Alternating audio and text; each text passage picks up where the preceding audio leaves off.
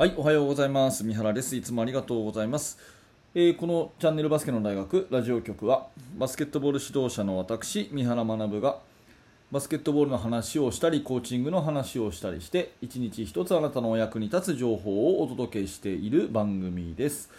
本日はじゅうがつのようか金曜日ですね。皆様いかがお過ごしでしょうか。あ、今気づいたんですけど YouTube で見てる方ごめんなさい、画面がじゅうがつなのかになってますね、えー、今日はようかの金曜日であります。すいません。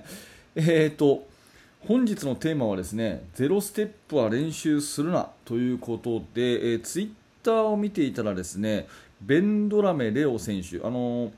えー、渋谷のサンロッカーズ渋谷のね、えー、ポイントガードの全日本代表の選手ですけども、ベンドラメ選手のツイッターでですね、こんなものがあったんで、それ面白いなと思ってですね、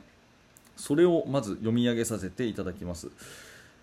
質問を受けたらしいんですね。ゼロステップのコツを知りたいですっていう質問を多分子供から受けたんだと思うんですけど、それに対するベンドラメさんの回答がこうなんですね。この質問よく来るんですけど、僕は僕はですよ、ゼロステップってやつはしなくてもいいんじゃないかなーって笑い。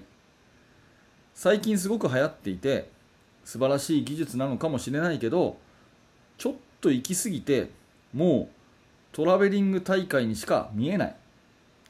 もちろんうまいってステップする人はいるけど、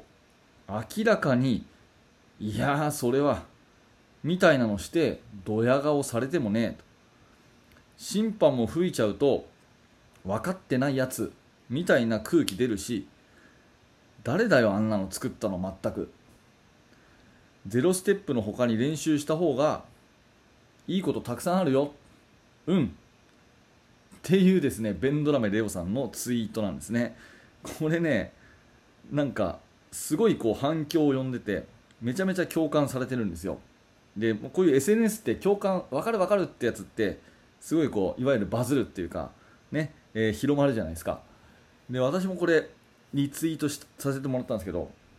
本当そうだなと思ってて、あのあえてねちょっと物議をかみ醸し出すのはもう承知であえて私は言うんですけど、もう完全 ひゃくパーセント 賛同ですこれに、えー、ゼロステップ練習いらないです。でっていうのもね、あのまあ、もともと練習するようなもんじゃないんですよね。あのゼロステップっていう言葉が良くないなと思ってて、これ以前のラジオでもお話をしたかなと思うんですけど、ゼロステップっていう言葉自体が良くなくてですね、あの本当の言葉はギャザーステップっていうはずなんですよ。ギャザーね、あのつなぎ目、うん、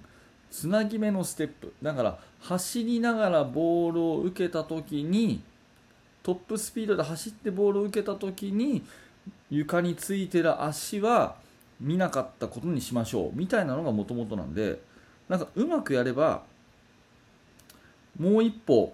多く踏めますよっていう、そういうもんじゃないんですよね。ただそれをね、まあ、確かにそのオフェンスとしては有利になるし、まあ、それはギリギリトラベリングでも何でもそうですけど、ギリギリがナイスプレー、これはもう間違いないことなんで、そのギリギリを教えたり追求したりする気持ちも分かるんですけど、私はねやっぱりいらないんじゃないかなって本当に思います。でこれはね、あの私自身がうまく教えられないっていう前提はあります、確かに、うん、なのであんまり積極的に教えるつもりがないから、まあ、そういうことをしてなかっただからっていうこともあるし、私の能力が低いっていうのもあると思うんですけど、ゼロステップの練習はあんまりさせる必要がないし、させ方もよく分かんないし、させるメリットも私は感じないっていうところですね。で、まあ、いつものようにねみっつ整理するとですね、あの、まあ、なんでじゃあゼロステップ練習しない方がいいんだってお前は思うんだっていう話なんですけど、えー、私が思うのは、まあ、みっつ分けるとするならば、ひとつめはねベンドラメさんと全く一緒で、他にもちゃんとやることがあるからっていうことですね。えー、でふたつめは悪い癖がつきやすいっていうのと、みっつめはそもそもルールが変わりましたよって話で、えー、ひとつずつ言っていくと、まあ、他にやるべきことちゃんとあるんですよね、えー、例えばボールミートとかちゃんとやった方がいいし、それからステップにしても別にゼロステップがどうとかじゃなくて、えー、フィニッシュのステップ、あのパワーレイアップの練習したりとか、あとユーロステップを踏んだりとかね、あとはギャロップ、ジャンプペネトレーションやったりとか、そういうことをちゃんとやった方がよくて、これがゼロだからこれでいきましょうとか、なんかゼロステップをあえて練習する必要は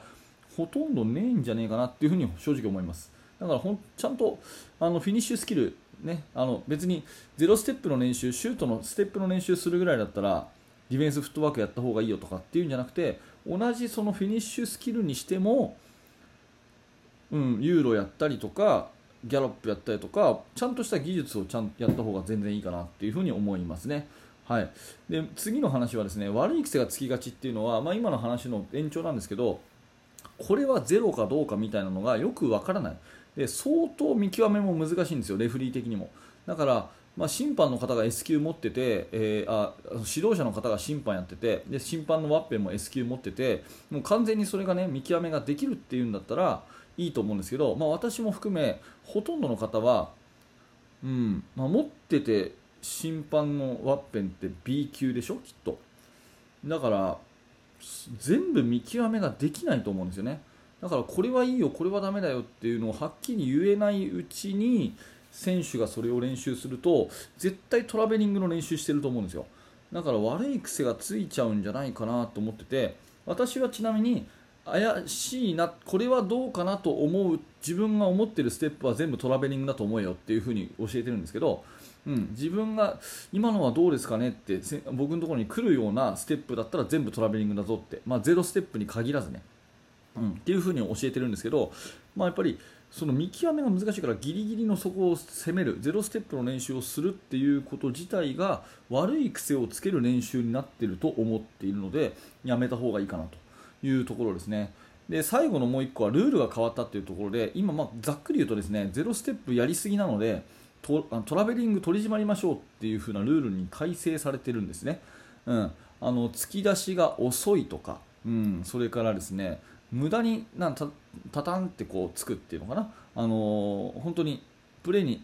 影響ないんだけどこの突き出しが遅いとかですね、えー、突き出しが軸足がずれてるとかですね、それはもう全部トラベリング引きましょうっていう風になってるんで、えー、今更それを練習させちゃうのは相当ダメだなっていう風に思うんですよね。うん、だから本当にシュートを打つときに関係ないんだけどももう いち、に 歩余計に踏むステップとか結構あると思うんですよ。うん、だからそういうのをですね、えー、ちゃんと取り締まっていきましょうと、ちゃんとトラベリングとして吹いていきましょうっていう風に今のルールは新しくなってますから、まあ、そこを踏まえた上で練習考えなきゃいけなくて、えー、選手に伝えなきゃいけなくて、そうなると必然的にゼロステップ練習しましょうって話にはあんまりならないんじゃないかなっていう風に思います。まあ、今日ねえー、ベンドラメさんのツイートをもとにですね、私も完全同意なので、えー、皆さんはどうですかというようなお話をさせていただきました。もしね、えーと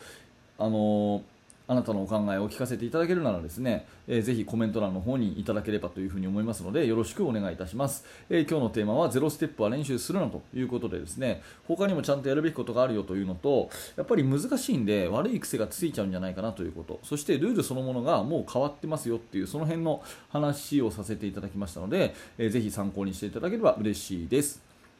はい、ありがとうございます。このチャンネルバスケの大学ラジオ局は毎朝バスケットボールのお話をお届けしております。面白かった、興味が持てたという方は、えー、ぜひチャンネル登録並びにポッドキャストのフォローをよろしくお願いいたします。そして現在ですね、えー、指導者の方向けに無料のメルマガ講座をやっております。こちら完全無料で、えー、最初のいち通目でですね特典の動画もプレゼントしてますので、えー、興味のある方はリンクから覗いてみていただいてメールアドレスを登録してください。はい、えー、最後までありがとうございました。三原学でした。それではまた。